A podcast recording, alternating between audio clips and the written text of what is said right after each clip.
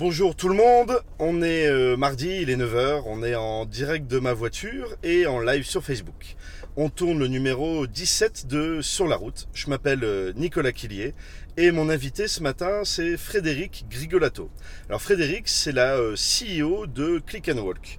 Euh, donc Click and Walk, elle va nous expliquer euh, ce que c'est, puis elle va surtout nous expliquer euh, comment elle a trouvé l'idée voilà, de, sa, de sa start-up, et surtout comment en trouvant cette idée, elle a été élue il y a quelques années, il y a 2-3 ans, euh, dans le top 10 des start-up les plus innovantes du monde.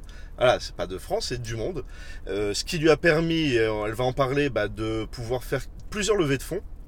Et donc elle a une vraie expérience euh, sur cette problématique de levée de fonds et un vrai avis un peu différent euh, de tout le monde. Pareil, on va en, discuter. Et enfin, euh, un sujet qui lui tient à cœur, c'est le droit à l'erreur pour l'entrepreneur, le, le- ainsi que le, droit à l'expérimentation. Elle va nous en parler aussi puisqu'elle est en, en- plein dedans et elle a une vraie expertise dessus.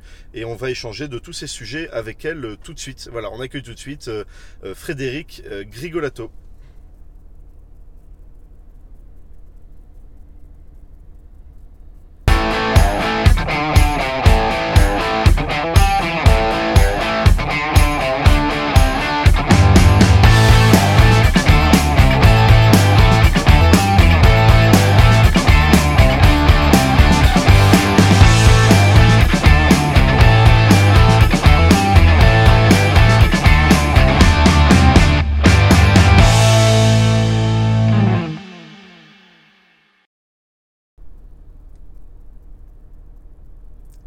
On est en live. Bonjour Frédéric, Bonjour Nicolas. comment vas-tu? Ça va bien et toi? On est parti sur la route. Allez, on est parti sur la route. T'as mis ta ceinture? J'ai tout mis. C'est tout bon, c'est parti C'est alors. parfait. Comment vas-tu? Écoute, super bien, belle journée, Bah, il ravi d'être là. Merci de m'avoir invité. Ah bah, Merci à toi d'avoir accepté mon invitation. Présente-toi pour celles et ceux qui ne te connaissent pas. Alors, je m'appelle Frédéric Grigolato, je suis la fondatrice euh, dirigeante de Click and Walk, donc une start-up euh, lilloise basée à la pleine image dont le, dont le métier est de collecter de la donnée terrain euh, grâce à une communauté de personnes. Alors dit autrement, euh, on a une communauté aujourd'hui d'à peu près 450 000 euh, personnes en Europe. 450 000 450 qui ont 000 une appli, c'est ça, qui ont téléchargé une voilà, qui application. ont téléchargé gratuitement notre application Click and Walk et qui réalisent des missions. Alors, euh, les missions, ça peut être quand vous vous rendez en magasin, prenez en photo et répondez à, à quelques questions sur la présence d'un produit, sur euh, votre perception d'un linéaire, ou bien à la maison également. euh, que pensez-vous de ce produit Comment l'utilisez-vous et, et qui, en contrepartie en fait de ces missions, peuvent gagner quelques euros. Donc ils sont, gagnent de l'argent en fait en faisant quelques missions. Voilà, quelques on, missions. on valorise sa, sa vision de consommateur, euh, ses données de consommateur, et bien à travers ces missions, on, on les valorise et on peut gagner quelques euros. C'est vrai que c'est une vraie euh, thématique, c'est la monétisation de ces données personnelles. Là Exactement. au moins euh, c'est clair, c'est euh, voilà, faites des missions et vous gagnez un petit peu d'argent pour, pour pouvoir partager un peu de ces données. C'est exactement ça, Nicolas. Au moins c'est clair parce qu'il y a beaucoup de- de- de- d'applis qu'on voit sur lesquelles on accepte de partager nos données, on ne sait pas trop ce qu'ils en font. Là au moins on sait à quoi ça sert. Tout à fait. Super. Voilà. Quel est ton parcours t'as- fait quoi comme école Et Ouais. puis t'as fait quoi avant de créer Click and Walk? Alors j'ai fait une école de commerce qui s'appelle maintenant Schema. À Ouais. l'époque ça s'appelait le SC, le SC, Le SC le SC Nice. Nice Ah, t'as fait Nice, toi Nice. Je, suis parti, je suis parti au bord de la mer. Ah Alors oui, je suis lilloise d'origine, mais je suis partie euh, pendant trois ans euh, à Nice, Au soleil. au soleil, et ensuite, euh, et ensuite je suis rentrée chez Auchan. Où j'ai d'abord euh, exercé le métier de chef de caisse, ensuite de chef de rayon, donc en magasin. J'ai eu la chance de faire l'ouverture du magasin de Fâche Tuménil, D'accord. 94. Bon, voilà, ça c'est dit, Ça, c'est fait. Pour faire le calcul. Et puis ensuite, je suis passé euh, chef de secteur équipement de la maison. Ouais. Et, puis, euh, et puis enfin, je suis arrivé en centrale d'achat internationale chez Auchan Production. Où en fait j'étais chef de produit, donc je créais des produits, je développais des produits à marque Auchan, T'as fait combien de temps chez Auchan euh, à peu près euh, 12 ans. Ah ouais quand même. 12 ans, bah ouais, ouais, ouais, quand même, comme tu dis, ouais, ça passe vite. Et ensuite, j'ai changé de Restorama, Donc toujours dans la grande distribution. toujours dans la grande distribution. euh, où là, euh, mon dernier poste était chef de groupe bois bâti, donc tu sais, le- la cour matériaux. Bois les- bâti. Ouais, les trucs très féminins. Voilà. c'est C'est le parpaing, le ciment, Ah, tout ce que tu vois à l'extérieur du, magasin, Qui permettent de faire ta cabane. qui permet de faire euh, tout le- toute la structure de la cabane. Ok, Et donc voilà, donc j'étais euh, j'étais patronne du bois bâti, et donc j'avais une équipe d'acheteurs et d'accord. on menait les négociations et- et avec les fournisseurs de, de matériaux lourds. Donc une vraie expertise dans le, ce qu'on appelle le retail, donc la grande distribution. Le, une expertise aussi dans l'achat, la négo. oui. Comment t'es venu et puis surtout pourquoi t'as eu envie de te lancer dans l'entrepreneuriat? T'en as eu marre?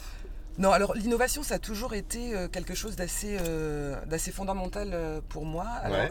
dit autrement, euh, j'ai euh, j'ai eu la chance, je pense, comme première expérience professionnelle, de faire l'ouverture d'un magasin. Tu sais, quand tu arrives sur un terrain, il n'y a rien, et qu'on te dit, en fait, ce- ça, ça va être un magasin, en fait, tu participes à toutes les étapes. Ouais, Et donc, euh, cette création, en fait, cette première expérience, en fait, elle est assez fondatrice. Et donc, tous les métiers que j'ai- j'ai pratiqués ont été basés sur du développement, sur... En fait, c'est une sorte d'intrapreneuriat D'accord. euh, dès, dès la première expérience. Et j'ai, euh, d'ailleurs, dans le métier de chef de produit euh, chez Auchan Production, on crée des produits à marque Auchan. C'est-à-dire, je travaillais avec des ingénieurs développement, des ingénieurs Pour packaging, créer les produits. des designers, voilà, pour créer des produits à marque Auchan. Parce que comment ça se passe généralement? Alors peut-être pas euh, sur l'alimentaire, mais sur les autres, on achète en Chine, on fait revenir et puis on vend. Alors, il y a, y y deux méthodes. Euh, sur les premiers prix, en tout cas, c'est ce qu'on faisait. Et puis, sur des produits à marque Auchan, on partait en fait de l'innovation par les usages. C'est-à-dire qu'en fait, on observait les consommateurs, D'accord. on essayait d'imaginer, surtout on, regardait ce qui, ce qui clochait en fait dans l'utilisation et l'usage des produits. Et à partir de ça, on créait un cahier des charges en disant ce produit-là pourrait être le produit parfait euh, par rapport à leurs besoins, leurs besoins non exprimés, puisque Besoin des voilà, consommateurs. besoins du consommateur. Et donc c'est ces contacts permanents qui t'a donné envie d'aller plus loin? Alors c'est ce contact permanent, en tout cas, qui m'a euh, conforté dans l'idée que j'étais, j'avais envie de créer mon entreprise un jour. quoi. Ouais. Donc voilà, ça c'est quelque chose qui, qui, est- qui- qui existe depuis très longtemps. Et puis ensuite, euh, euh, l'idée de Click and Walk, pour répondre à, à ta question, Ouais. elle m'est venue en fait aussi d'une observation, donc euh, une innovation par les usages, c'est quand je me suis euh, retrouvée en centrale d'achat. Ouais. Euh, je n'étais plus du tout en contact avec les clients et avec, euh, les consommateurs. J'étais derrière un bureau. Et tout mon business, je le pilotais à travers des, des KPI, des analytics, des merveilleux tableaux de bord, Des Excel dans tous les des sens. Excel dans tous les sens, mais je n'avais plus du tout de contact avec le terrain. D'accord. Et je, et je me suis dit, ce serait génial d'avoir une solution qui me permette, en fait, en temps réel, lorsque je me pose une question sur pourquoi un produit ne se vend pas, pourquoi euh, Pourquoi Euh, le truc est mal placé pourquoi le, voilà, a priori le truc est mal placé. Bon. Euh, si je pouvais avoir en temps réel des informations émanant des consommateurs. D'accord. Donc tu es parti en fait d'une d'un- d'une problématique que tu avais. Quoi. Exactement. Ok. Et tu t'es dit, je vais euh, bah, créer moi-même la solution à mon problème. Alors j'ai d'abord regardé si ça existait sur Ouais, le bah marché oui, un ouais. petit peu. Voilà, je me suis dit bon, on va pas réinventer l'eau chaude. Ouais. Et comme j'ai vu que ça n'existait pas, ben, je me suis dit bon allez, allez, let's go. Le nom Click and Walk, il vient d'où? Alors, euh, il vient d'où? Il vient de, de- de mon imagination. Voilà, je me suis dit, euh, Click, c'est l'appareil photo, puisque Ouais. dans l'application Click and Walk, on Ouais, te Tu demande. prends des photos pour- pendant l'émission. Hein. Voilà, on, on te demande de prendre des photos. La photo étant euh, une manière très objective en fait de répondre aussi à des questions. Ouais. Euh, et walk parce que tu marches. Voilà. Tu. Et tu peux faire des missions partout, que ce soit à la maison, en magasin, dans la rue, dans les transports en commun. Voilà, c'est génial. Et grâce à cette idée, euh, à ta plus grande surprise, je crois, tu as été élu en 2013 ou 2014, quand tu as été dans le top 10 des startups les plus innovantes du monde.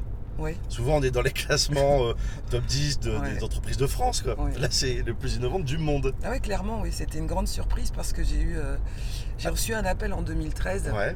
Raconte un peu comment ça s'est passé. Ah oui, ça. oui, là, c'était, c'était extraordinaire. J'ai reçu un appel en 2013, donc j'étais au bureau et, et je me suis, euh, je me suis, je, je me revois encore euh, euh, entendre un monsieur qui me dit euh, vous faites partie du top 100 des, des- des startups les plus innovantes au monde. C'est un classement de l'UNESCO.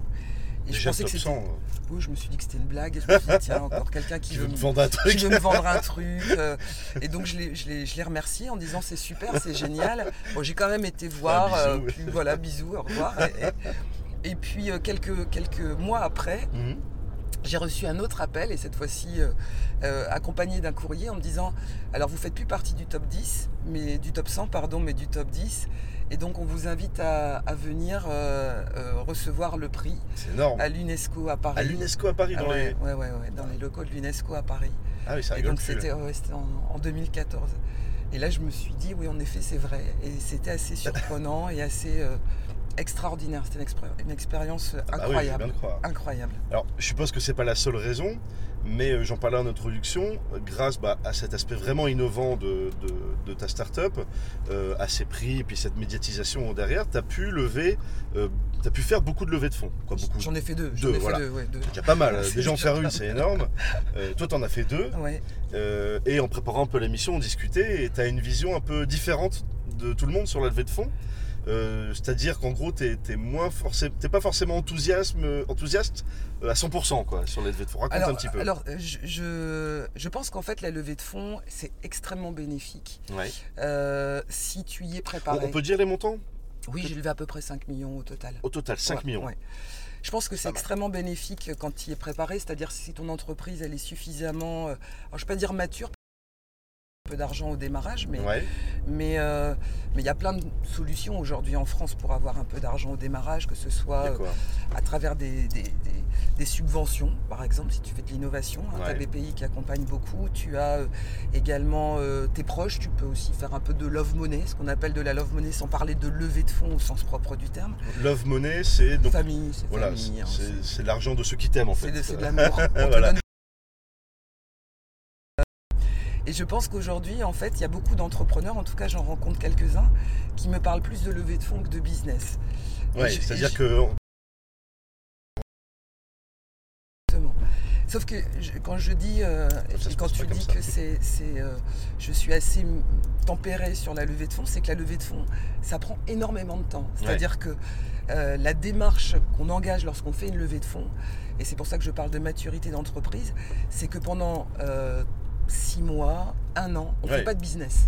Voilà, le patron, la personne qui s'occupe de ça, en gros, le patron, ouais, le toi, patron, euh, le patron et souvent ses associés Mhm. sont souvent mobilisés pour aller euh, rencontrer des investisseurs, monter des dossiers, euh, refaire, refaire et Des refaire présentations. des BP. Ouais. Et donc pendant, pendant ce temps-là, on ne fait pas de business. Ouais, bah donc oui. quand je dis je suis assez tempéré, c'est-à-dire que ça se calcule. C'est-à-dire qu'il faut être conscient que pendant ce temps-là, euh, on n'est pas sur le terrain, on ne fait pas de business. Et on peut aussi, si on calcule mal le moment, en fait, euh, perdre le time to market. C'est-à-dire on peut laisser la concurrence s'installer Ouais. parce qu'on n'occupe plus le terrain. Ouais, parce que tu n'es plus en- aussi innovant que tu l'étais au début, et puis tu passes tout ton temps à, à faire de la levée de de fonds. Voilà.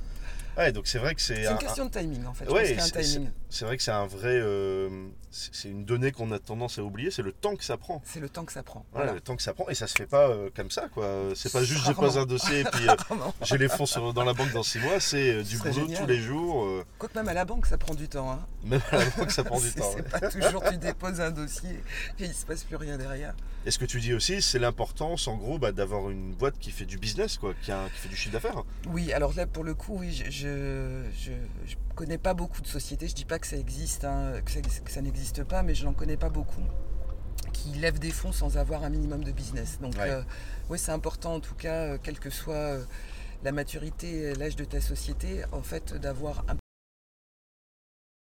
modèle, il est scalable. Donc on peut peut le dupliquer. On peut le dupliquer, exactement. Et, et puis bah, tout simplement aussi parce qu'il y a des salaires à payer et que les salaires, c'est quand même avec du chiffre d'affaires qu'on les paye euh, à la base. Alors, des fois, des fois, il n'y a pas de salaire parce que le patron ne se paye pas. Ouais, quand c'est le patron, Quand c'est le patron et ses associés. Souvent, au démarrage, on ne se paye pas beaucoup. Donc, c'est vrai que c'est. euh, mais en effet, quand on. euh, Il y, y a un vrai enjeu de business pour pouvoir payer les charges en, en Ouais. termes- Et c'est pas la levée de fonds qui permet de payer les charges. La levée de fonds, ça Ah non, permet d'innover, de se développer. Non, euh. ça permet d'accélérer, ouais, d'innover, développer, de, de, de prendre de la part de marché. Tu referais tes levées de fonds si c'était à refaire euh, avec le recul aujourd'hui oui, oui, complètement. Ouais. oui, complètement. Qu'est-ce que ça t'a ça t'a permis d'accélérer quand même ça Oui, tout à fait. Ouais. Ça nous a permis euh, d'accélérer, d'aller à l'international, de, voilà, de, de faire.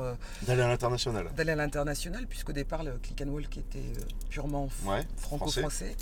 Et, euh, et donc aujourd'hui, on est présent dans cinq pays d'Europe. D'accord. Euh, et c'est grâce, entre autres, euh, au levée de fonds. Ah oui, donc tu as Ouais. des équipes qui gèrent plusieurs pays, plusieurs langues. Exactement. D'accord, ok, super. Ce- ce- cette thématique de la levée de fonds, comme je disais, tu, tu la connais bien. Il y a une autre thématique que, que tu connais bien. Oui. euh, dont tu voulais parler là aujourd'hui. Oui, euh, c'est le droit à l'erreur. oui, tout à le fait. droit à l'erreur, alors c'est une, une vraie thématique dans l'entrepreneuriat. Euh, et aussi en cumuler le droit à l'expérimentation. Tout à fait. Euh, qu'est-ce que c'est? Parle-nous-en un petit peu. Qu'est-ce que, qu'est-ce que tu mets derrière ces mots-là? À quoi ça correspond? Alors, ce ce que je mets derrière euh, ces mots-là, c'est que le droit à l'erreur aujourd'hui, c'est, euh, je pense que quand on est chef d'entreprise et quand on, on débute une entreprise, on commet des erreurs. On peut commettre des erreurs de tout type. Euh, Un, parce que le droit français est extrêmement Ouais. euh, complexe.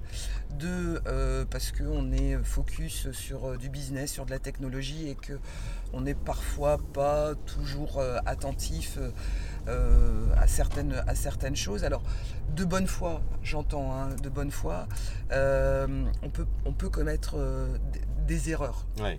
Et je rencontre pas mal de chefs d'entreprise actuellement qui me parlent en fait euh, de, de- de ces erreurs qu'ils ont pu commettre et qui sont sanctionnés. Et je trouve qu'aujourd'hui, Ouais. alors je sais que c'est des choses qui sont en train d'être discutées euh, en ce moment au niveau du, du gouvernement. Il y a un projet de loi là-dessus. Il y a un projet de loi là-dessus. euh, et et d'ailleurs, quand on en a parlé, je n'avais pas forcément connaissance qu'il était euh, aussi proche, en tout cas dans les discussions. Ouais. Je pense que ce serait vraiment bien si aujourd'hui on avait une sorte de rescrit pour les, pour les chefs d'entreprise. Évidemment, c'est- il, faut, il faut que ça- la, la bonne foi soit démontrée, mais en tout Ouais. cas, qu'on parte pas du principe qu'un chef d'entreprise, lorsqu'il se trompe, ça peut arriver, ou lorsqu'il fait quelque chose qui est, euh, j'allais dire, pas tout à fait conforme euh, à, à- à la, à la lettre de la loi, prix de la loi, hein. Mm. c'est-à-dire qu'il ne faut pas être mal mais dès l'instant où on fait une erreur, qu'on puisse avoir une sorte de bienveillance de la part de l'administration et donc de pouvoir échanger un peu plus régulièrement avec les administrations et, voir lorsqu'on est contrôlé, pouvoir, comme ça arrive parfois, hein, c'est pas, pas systématique qu'on soit pénalisé, mais qu'on puisse avoir ce type d'échange avec l'administration. En gros, c'est comme un conducteur qui va faire une toute petite infraction, qui va se faire choper par, euh, par les flics et qui va se faire une belle petite remontrance euh, euh, parce que bah, voilà, ça, ça arrive de temps en temps et si c'est pas très grave, bon bah voilà, le- le- ça m'est arrivé une fois, euh, dire attention, euh, limitation de vitesse et puis euh, allez circuler quoi.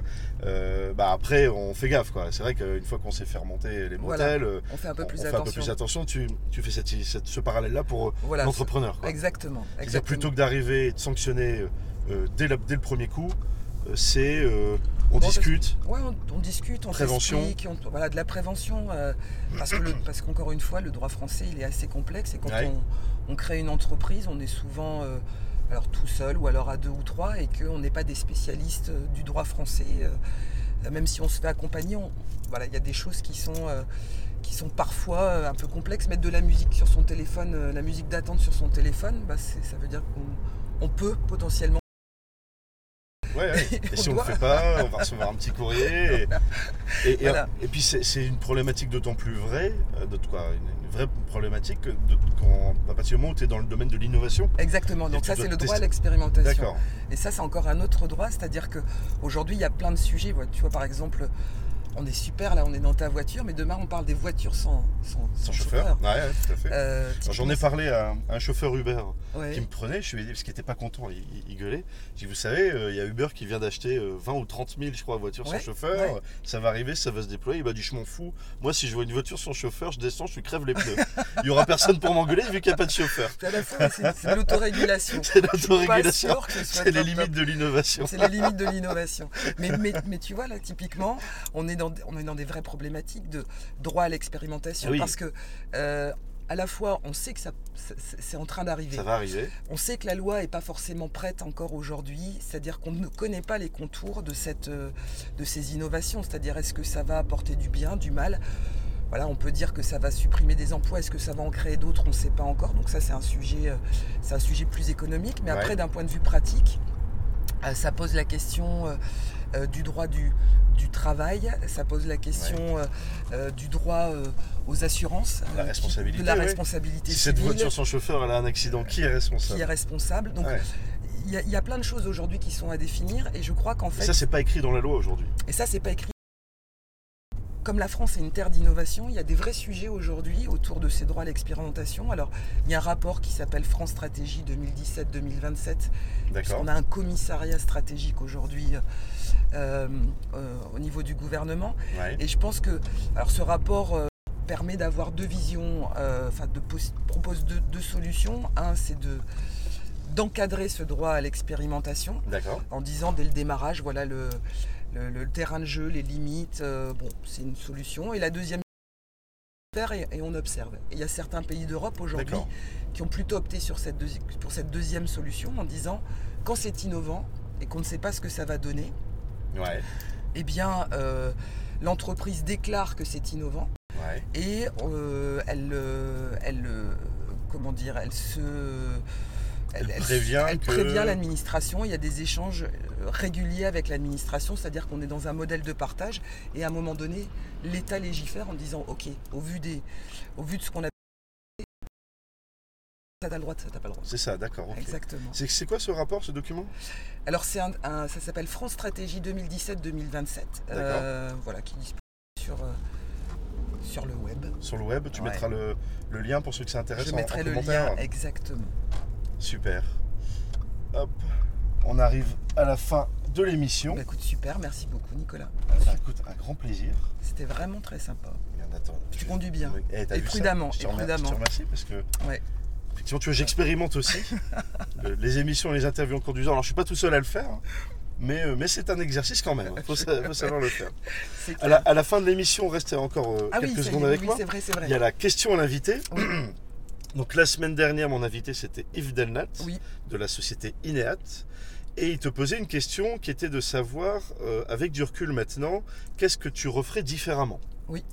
Tu peux lui répondre à Yves directement en caméra. Je te remercie pour cette question magique. Euh, ce que je referais différemment euh, aujourd'hui, c'est de prendre un peu plus de temps pour moi.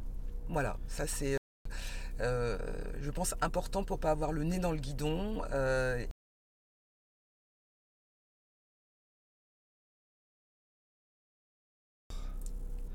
Attends, je pense qu'on a eu un petit souci de son ah. au moment où tu as répondu. Le micro fonctionne. Le micro fonctionne. On va la refaire histoire d'être sûr. Voilà, donc Qu'est-ce que tu refais donc différemment Donc Yves, je recommence. Donc euh, merci pour cette question magique. Est-ce que je referais différemment?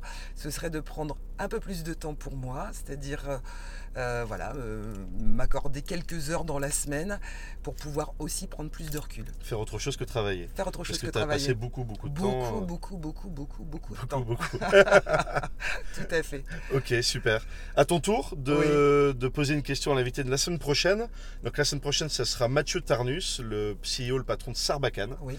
Euh, voilà, question de Frédéric à, à Mathieu. Mathieu, je voulais savoir de quoi tu étais le plus fier. Question simple. C'est très bien. Je suis très content. J'ai des invités très disciplinés. De quoi tu es le plus fier? Super. Bah, Frédéric, merci beaucoup. Merci beaucoup, Nicolas. Très bonne journée à toi. Très bonne journée Je te laisse sortir et à très vite. À très vite. Merci. Voilà, donc c'était euh, Frédéric euh, Grigolato. J'espère qu'on n'a pas eu trop de problèmes de son, euh, que c'était juste visuel, mes petites alertes, et que ça a été clair et audible pour tout le monde. Euh, voilà, on a pu bien discuter avec elle de son expérience. Voilà, créé une start-up dans le top 10 des start-up et des entreprises les plus innovantes au monde. C'est quand même important de le souligner. Elle a levé plus de 5 millions d'euros. Elle nous a fait part de, bah, de, voilà, de son avis sur, euh, sur toute cette vie d'entrepreneur. Euh, et, et, ce sujet, alors qui est vraiment d'actualité, qui va l'être de plus en plus, ce, droit à l'erreur et ce droit à l'expérimentation, euh, c'est un, un, vrai sujet que, que chaque entrepreneur doit avoir en tête, surtout si on veut innover.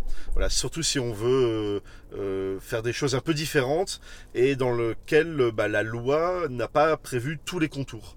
Euh, donc euh, bah, c'est peut-être à nous aussi, euh, citoyens, entrepreneurs, de faire évoluer la loi dans le bon sens, mais tout du moins de montrer bah, les nouveaux usages que, que, que, que, bah, les, outils et que les pratiques peuvent, peuvent apporter, et que cette loi doit s'adapter. Alors c'est long, hein, c'est des processus très compliqués, mais on sait que c'est pas impossible. Voilà. J'espère que cette émission vous a intéressé. Donc la semaine prochaine, euh, mon invité c'est Mathieu Tarnus. Mathieu Tarnus, le patron donc, de Sarbacane. Et avec lui, on va parler d'un sujet euh, qu'il, a vécu, qu'il vit. Euh, c'est entreprendre en famille. Voilà. Donc c'est un, sujet que beaucoup d'entrepreneurs aussi euh, connaissent. Et, on va discuter de tout ça avec lui. Voilà, merci à vous euh, euh, d'avoir été au rendez-vous, comme toutes les semaines. Euh, la semaine prochaine, c'est un mardi, c'est à 9h. Enfin voilà, c'est le rendez-vous, j'espère, est pris maintenant. Euh, et je vous souhaite une excellente journée, une très bonne semaine. Innovez, prenez des risques. Et à la semaine prochaine. Salut